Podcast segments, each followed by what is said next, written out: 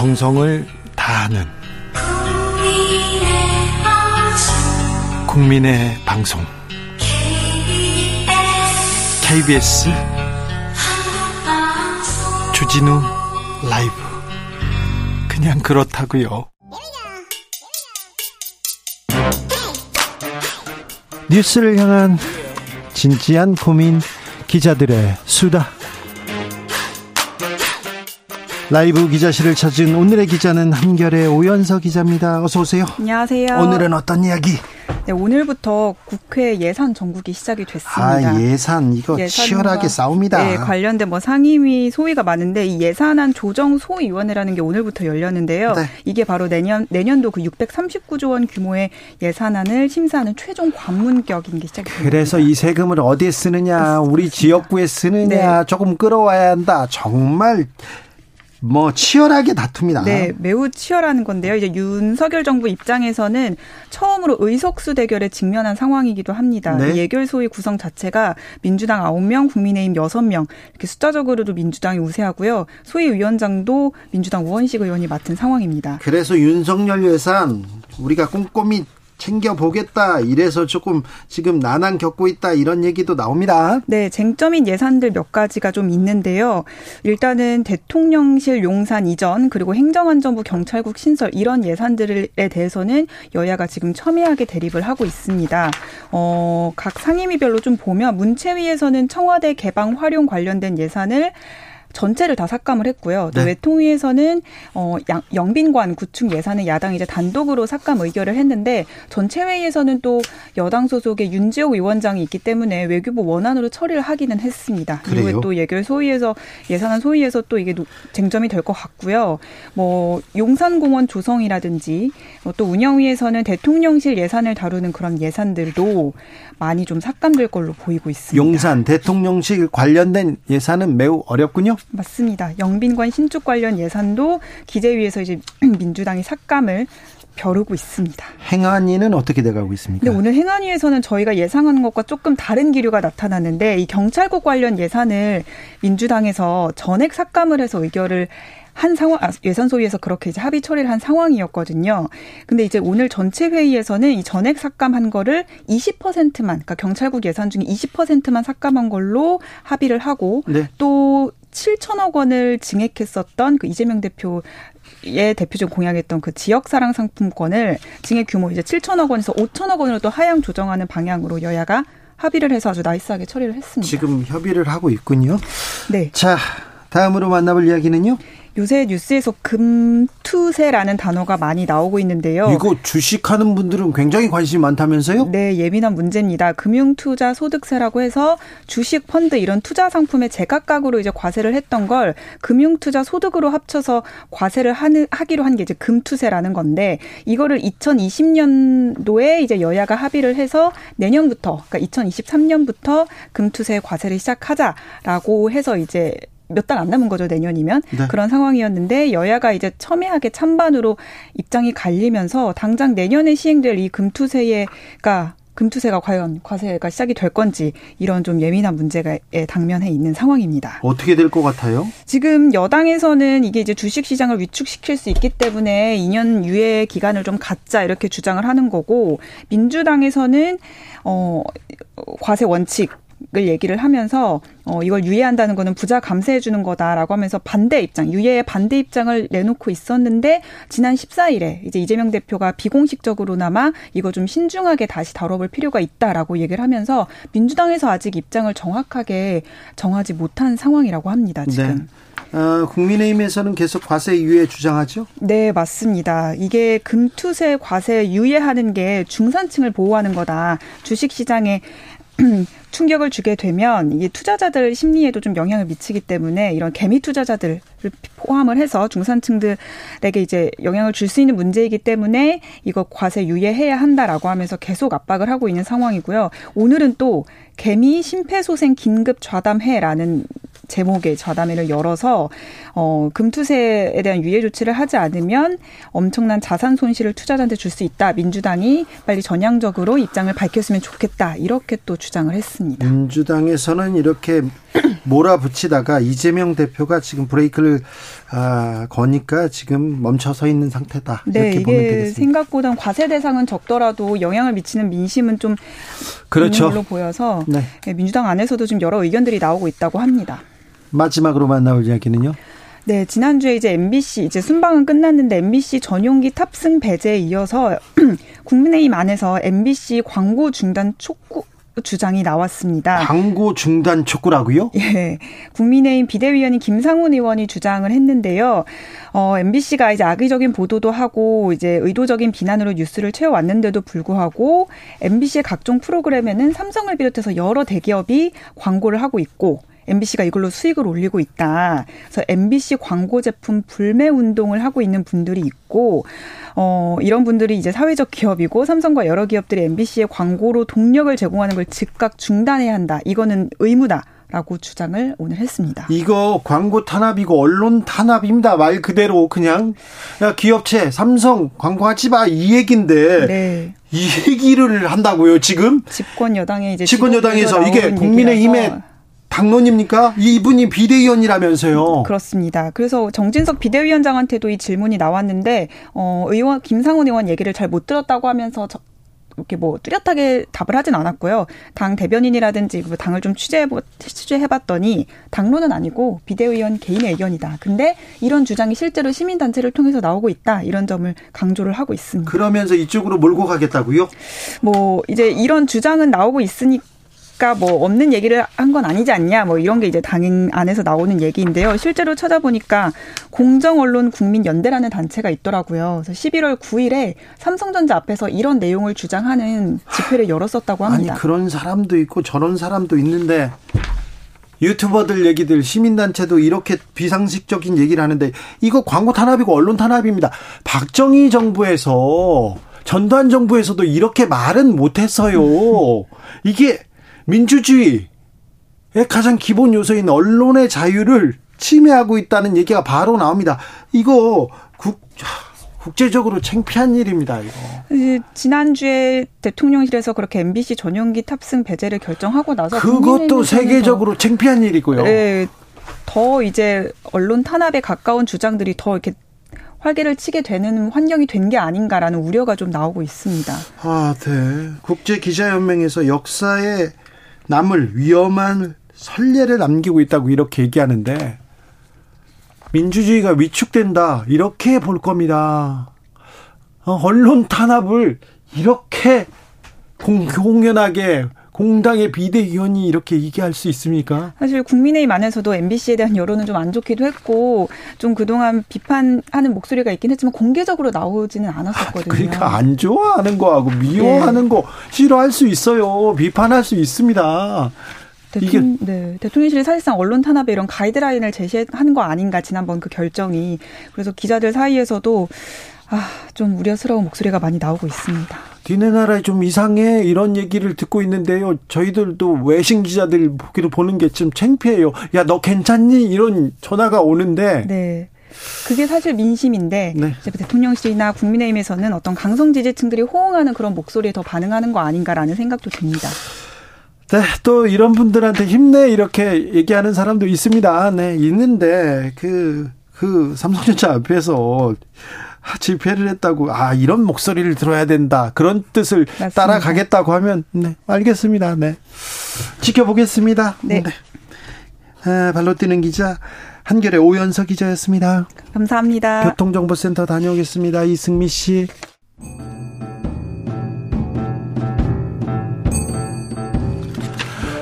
태초에 철학이 있었다. 하늘과 땅 사이 세상의 모든 질문 이제 철학으로 풀어보겠습니다. 철학 어렵다고요? 일단 맛이라도 봅시다. 철학의 맛. 정치 철학자 김만건 박사 어서 오세요. 예, 안녕하십니까? 김만건입니다. 조, 조영근 소셜랩 접경지대 소장 어서 오세요. 예, 안녕하십니까? 네. BBC에서 이런 얘기했습니다. 참사는 이제 끝났고요. 슬퍼할 시간은 끝났다. 이제 분노할 때다. 이런 제목의 기사가 나왔더라고요.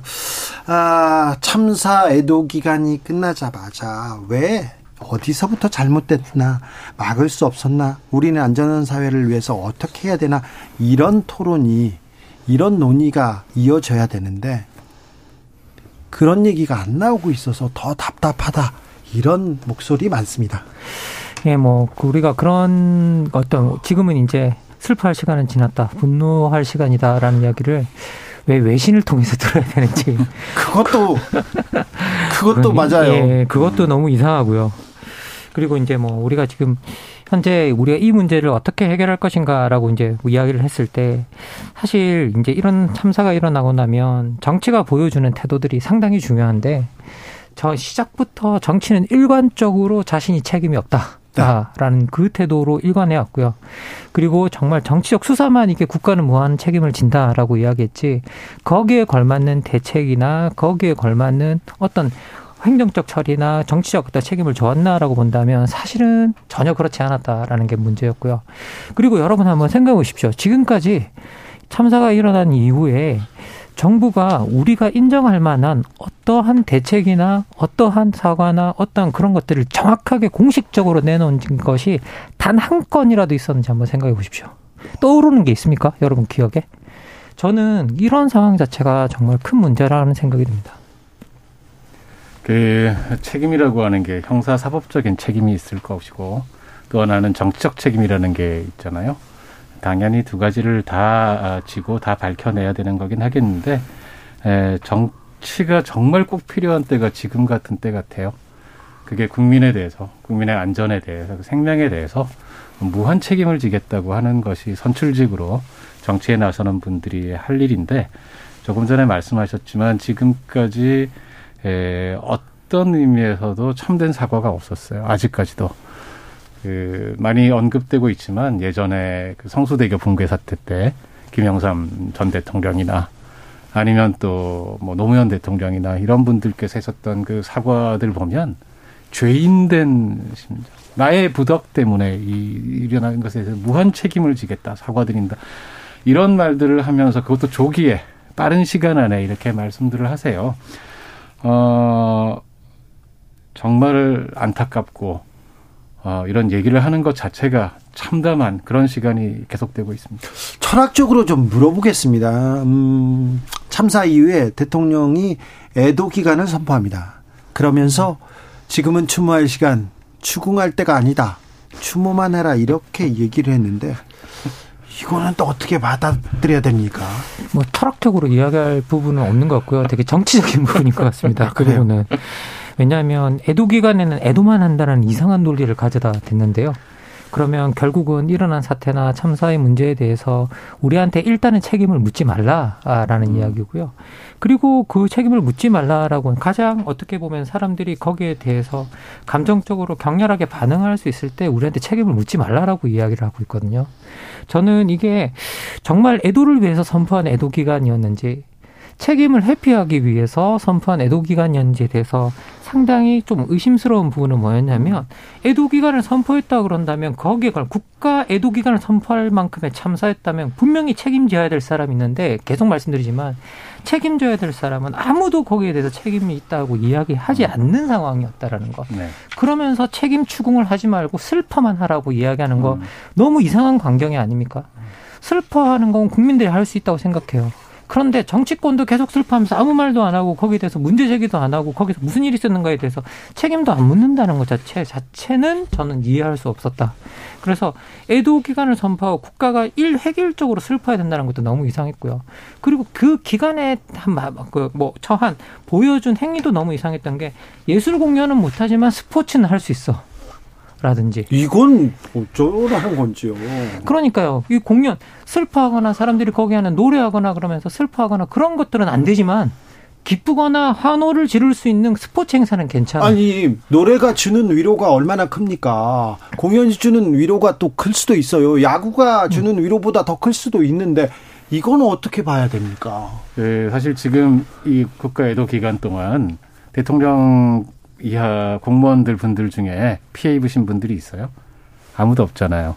근데 실제로 피해를 입은 분들은 그 사이에 행사가 취소돼 가지고 정말 고통받는 수많은 서민 문화 예술가들입니다.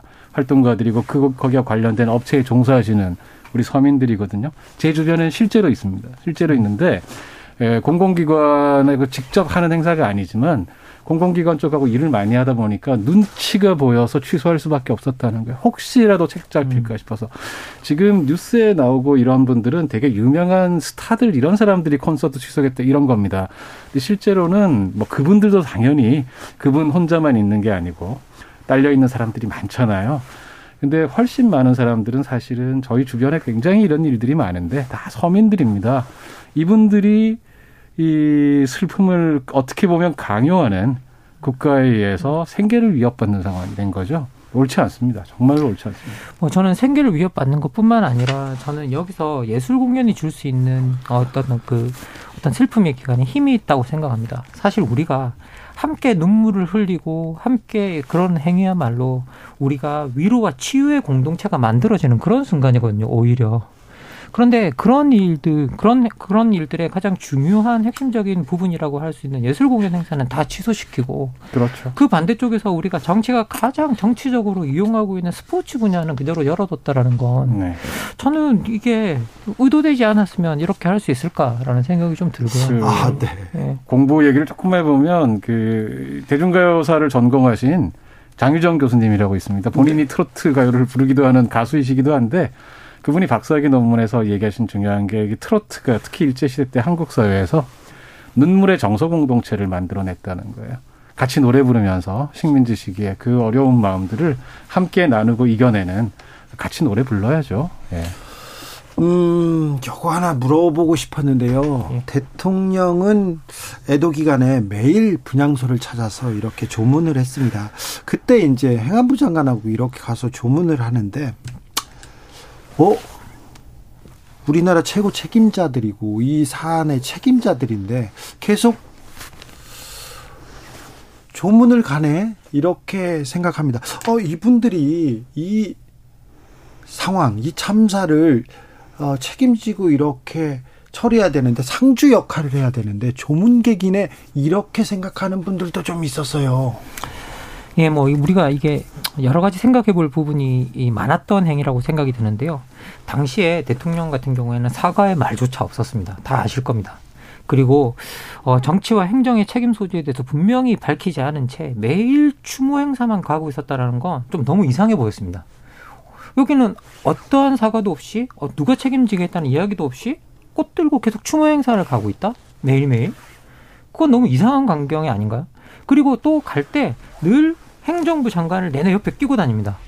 그러면 대통령과 행정부 장관의 개인적 인연을 알고 있는 사람들은 다, 어? 저건 이 사람이 나하고 가까운 사람이니까 여기에 대해서 책임을 물을 수 없어라는 메시지로도 읽을 수 있는 어떤 그런 부분이었다고 저는 생각이 들거든요.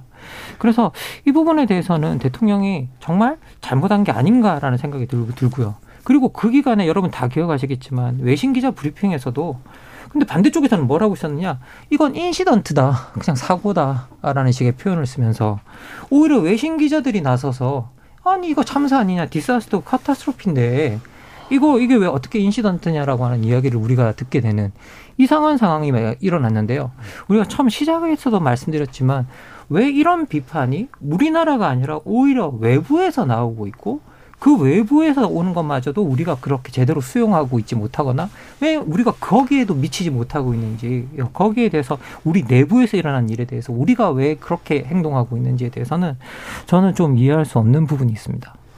저는 좀 이해할 수 없을 뿐만 아니고 사태를 조금 더 심각하게 보는 입장입니다. 뭐 무슨 말씀이냐면 이 대통령께서 검찰 출신이시잖아요. 검사 출신, 출신이시라서 사실 수사라든지 이런 거에 대한 관행을 굉장히 잘 하실 텐데, 어, 저는 사실상 수사 가이드라인을 주고 계신다. 이렇게 생각합니다. 그, 지금 이상민 장관은 명백하게 지금 이 사태의 지휘 라인에 있는 사람이고 책임자고 오늘부로 피의자 전환이 됐죠. 근데 이분이 지금 피의자 전환된 걸 보고 이게 뭔가 열심히 경찰이 특수본 수사를 하는 것 같다. 이런 식으로 지금 막 그 보도들이 막 쏟아져 나오고 있던데 사실은 이건 소방공무원 노조가 고발했기 때문에 자동 절차로 피의자 전환된 거거든요. 이런 상황에서 대통령께서 계속해서 장관한테 출국할 때도 격려하고 공항 돌아올 때도 격려하고 그 다음에 육성으로 대통령실이 공개한 육성 발언에서 현장에 137명이 막을 수 있었는데 왜 못 막았느냐. 이런 얘기가 현장 대응에 초점을 맞춰서 현장을 처벌하라는 얘기죠. 거기에 대해서 지휘 책임이 있었고 사고 예방 책임이 있었던 지휘 라인에 대해서는 책임 묻지 않겠다는 수사의 라인을 저는 대통령께서 모를 리가 없다고 생각합니다. 이 전문가께서 실제로는 그렇지 않기를 바라지만 지금 굉장히 저는 이 사태에 대해서 엄중하게 보는 편입니다. 저는 뭐 오히려 이런 것들 때문에 근본적으로 우리가 국정조사도 좀 필요하다는 생각이 좀 드는데요. 자꾸 우리가 법적 책임을 묻기 시작하면 이 법적 책임을 밝히는 데는 정말 몇 년씩 그 기간들이 걸립니다. 그리고 거기에 대해서 우리가 어떤 일이 뭐 제대로 있었는지 정확하게 하나하나 법적 책임을 물어간다는 건 상당히 오래 시간이 걸리는 거고 여러분 다 아시다시피 한 번의 판단으로도 끝나지 않습니다. 이게 세 차례의 어떤 판단을 거쳐가는 기간들이 있고요. 그러면 지금 현재 근데 문제는 뭐냐라고 하면 이 참사에 단지 법적 책임만 존재하느냐 아닙니다. 정치적 책임도 있고 그리고 행정적 책임도 있습니다. 그러면 정치적 책임과 행정적 책임을 지금의 그런 법적 조사로 밝힐 수 있느냐? 저는 아니라고 생각합니다. 그래서 근본적으로 정치권에서 여기에 대한 국정조사가 같이 가야 되는 건 아닌가라는 생각이 들고요. 예. 정치권에서 너무 자기 책임을 다하지 않고 있어요. 국민들이 묻고 있지 않습니까? 그래서 더 안전한 나라를 위해서 우리는 뭘 하고 있습니까? 이렇게 물어보지 않습니까? 이 추모하다가 애도하다가 지금 애통해 죽겠어요. 답답해요. 그런 분들 많습니다. 이 이태원 참사에서 오는 이 슬픔 계속해서 쌓이고 있다. 이런 지적은 어떻게 하실 겁니까, 이제? 에, 사실 저희가 지금 음, 한편으로 애도의 기간이기도 하고 또 한편으로 진상을 규명하고 어, 책임자를 처벌하고 또 재발을 예방하기 위한 방안을 강구해야 되고 그런 시기입니다. 이게 다 겹쳐 있죠. 근데 사실 이게 사람이라는 게 그게 따로따로 이게 처리가 잘 안 되잖아요. 어, 저 심리적으로 정서적으로 우리 국민들께서 다들 매우 힘드실 겁니다. 저도 지금 정말 사실 마음이 너무 이 관련 뉴스를 보고 싶지 않은 게 정말 힘들죠. 예, 네, 다들 네. 힘든데 어, 저는 지금 여러 가지 문제들이 동시에 진행되고 있지만 일단 저희가 가장 집중해야 될 것은 초기 단계 수사가 제일 중요하기 때문에 초기 단계 특수본의 수사가 제대로 진행될 수 있게끔 어 저희 우리 시민들 각자가 정말 목소리 높여서 어이 제대로 된 엄정한 수사를 촉구하고 또 한편으로는 저도 국정조사가 필요하다고 생각을 합니다. 예, 네, 저에게 정말로 이 정치가 여기 무엇을 했어야 되는가 이런 얘기는 사실은 경찰이 수사로 좁은 의미에서 형사 책임으로 밝히기 어려운 일이죠. 에, 저희가 지금 사실 심리적으로 다들 힘드신 우리 시민들께 이런 말씀을 드리기가 저도 힘들긴 한데 에, 힘들다고 저도 자꾸 외면하게 되는데 외면하지 말고 지켜봤으면 좋겠습니다. 네, 조금 더 안전한 사회를 위해서 어른이라면 또 지켜보고 이 이 시련을 좀 직시해야죠. 그래서 좀, 좀 나은 세상 만들어야죠. 그런데요, 합동분향소에 희생자 명단도 없고, 영종도 없고, 위패도 없었습니다. 함세웅 신부는, 아, 진심이 없는 거짓이다. 이렇게 강하게 꾸짖었는데요. 이건 어떻게 봐야 될까요? 여기에서 지금 어, 명단 공개 여기까지 논란이 커졌습니다. 어떻게 보셨어요? 철학적으로는 어떻게 보셨습니까? 아니 우리가 뭐 영정이나 위패, 뭐 희생자 명단에 대해서는 서로 상이하게 생각할 수 있는 부분이 있다라는 생각은 듭니다. 우리가 일반적으로 조문을 갈 때에는 이제 우리가 추모하는 구체적 대상이 항상 있죠. 이제 그런데 문제는 뭐냐면 우리가 어떤 사람이 세상을 떠났을 때 우리가 아는 사람한테 세상을 떠났다고 알리고 있잖아요. 그래서 뭐 여기에는 우리가 기본적으로 정보의 공개나 어떤 개인 정보나 이런 부분에 대해서 이제 노출되는 것들이 문제가 되는 경우들이 있습니다. 네. 그런데 저는 이번 사태를 바라보면서 유가족들이 특히 어떤 공개 여부를 꺼렸던 몇 가지 이유들이 있을 거라고 생각이 듭니다. 저는 거기에 뭐냐면요.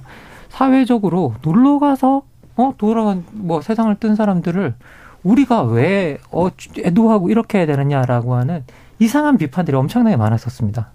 그래서 그런 어떤 그런 것들이 유족들에게 계속 상처가 되고 있고 그리고 남겨진 사람에게 상처를 그렇게 안기는 상황에서 정말 유족들이 쉽사리 정보 공개에 동의할 수 있겠느냐라는 것도 우리가 한번 생각해 봐야 될 것 같습니다.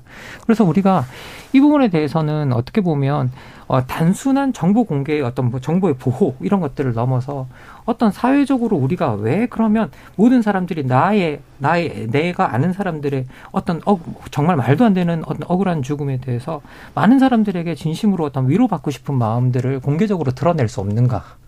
뭐 그런 것들에 대해서도 우리가 생각해 봐야 될 부분들이 있다라는 생각이 들고요.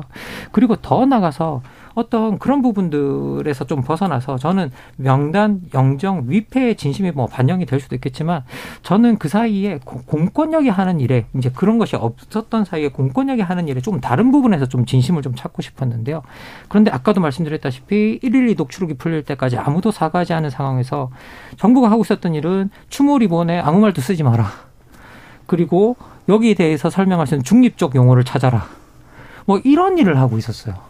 그러면 거기에 대해서 우리가 공권력이 이 사태를 대하는 어떤 진심을 볼 수 있게 있었는가?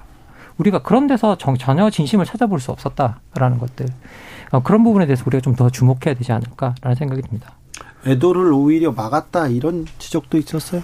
예, 네, 참사가 하나의 사건이기 때문에 같은 사건에서 희생되셨기 때문에 이분들을 우리가 공동으로 추모를 하고 또 그럼에도 불구하고 이분들 한 분한 한 분은 살아있던 아주 구체적인 개인들이셨죠. 그렇죠. 이름을 가진 사람이었고 어, 자기 친구와 가족이 있고 어, 자기만의 고유한 삶을 가졌던 분들이어서 또 그것이 공개돼서 어, 영정을 갖고 위패를 세우고 이분들을 추모하고 이런 것이 또 당연하기도 합니다. 그래서 함께 기리고 그러면서 또 개별적으로 그분들을 추모하고 이게 맞을 텐데 제일 좋은 것 너무나 자연스럽고 응당했던 것은 정부가 유가족들을 한데 모으고 이분들께서 함께 의논할 수 있게 하고 정부가 그분들의 입장에 최대한 맞춰서 그렇죠. 어떻게 각자 해서 영정을 만들고 위패를 만들까요? 어떻게 음. 할까요? 이렇게 의견을 묻고 어, 그분들이 서로 의논할 수 있게끔 만들고 모이는 거 싫어한답니다. 예, 그랬어야 네, 하는 것이죠. 네. 근데 지금 분위기를 이렇게 몰고 온 거예요. 그러니까 조영근 그, 그 소장님께서 정말 정확하게 말씀해 주셨는데요. 저는 그게 프로세스였다고 생각합니다. 네. 정말 말 맞는 프로세스였다고 생각하고 그런 방향으로 또 가야 된다라고 생각이 들고요. 네. 그리고 사실 우리가 이 애도라는 것들을 우리가 좀 생각을 해보면 여러 측면이 있습니다. 이 애도의 어려운 점은 뭐냐면 우리가 사랑하는 사람을 보내는 작업이면서 기억해야 되고 기억하면서도 떠나 보내야 되는 아주 모순적인 일입니다. 그래서 이게 감정적으로 너무 복잡해지고 그리고 우리가 이성적으로도 쉽게 이해할 수 없는 어떤 그런 감정에 휩싸여 있는 상황이기 때문에 우리가 정말 어떻게 보면 이 애도의 과정을 어떻게 잘 치르느냐가 실제로 생각해보면 이런 사회적 참사에서의 어떤 뭐 대처의 방안, 대처에 대한 공권력에 대한 신뢰도 만들고 더 나가서 유가족들을 치유하는 첫 번째 스텝이었는데 그 스텝에서 우리가 꼬여버리지 않았나라는 생각이 듭니다. 사실은 아까 그 국가 애도 기간 얘기도 나왔지만 아 국가 애도 방법을 정부가 결정했잖아요. 음. 이대로 하라고 아까 뭐 리본 얘기도 하셨지만 아이 우리 합동 분향소에 이렇게 익명에 이런 것을 만들어내고 정부가 이렇게 한 겁니다. 사실은 정부가 무릎을 꿇고 유가족들께 당신들의 뜻대로 하겠다 라고 해야 되는 게 너무나 당연한 태도인데 처음부터 잘못 꼬였다. 저는 음. 어, 지금 뭐 이렇게 에, 유가족의 동의를 구하지 않고 일부 언론에서 명단을 밝힌 것 역시 옳지 않았다고 생각합니다. 옳지 않습니다. 예, 옳지 않습니다. 그렇게 하면 안 되는데 처음부터 꼬였습니다. 예, 유가족들이 여기서 자신들의 슬픔을 함께 나누고 함께 에, 서로 위로하고 어, 방법을 추모하는 방법을 결정할 수 있게 해야 되는데 네. 누가 그 권리를 뺏어갑니까? 예. 그런데 이번 참사를 마음 깊숙이 애도하고 싶습니다. 애도하고 싶은데요. 아, 지금 뭐 이 참사 이후에 벌어지는 참사들을 보고 있노라면 답답하기만 하는데, 자, 어떤 진실된 애도를 위해서는 뭐가, 어떤 점들이 필요할까요?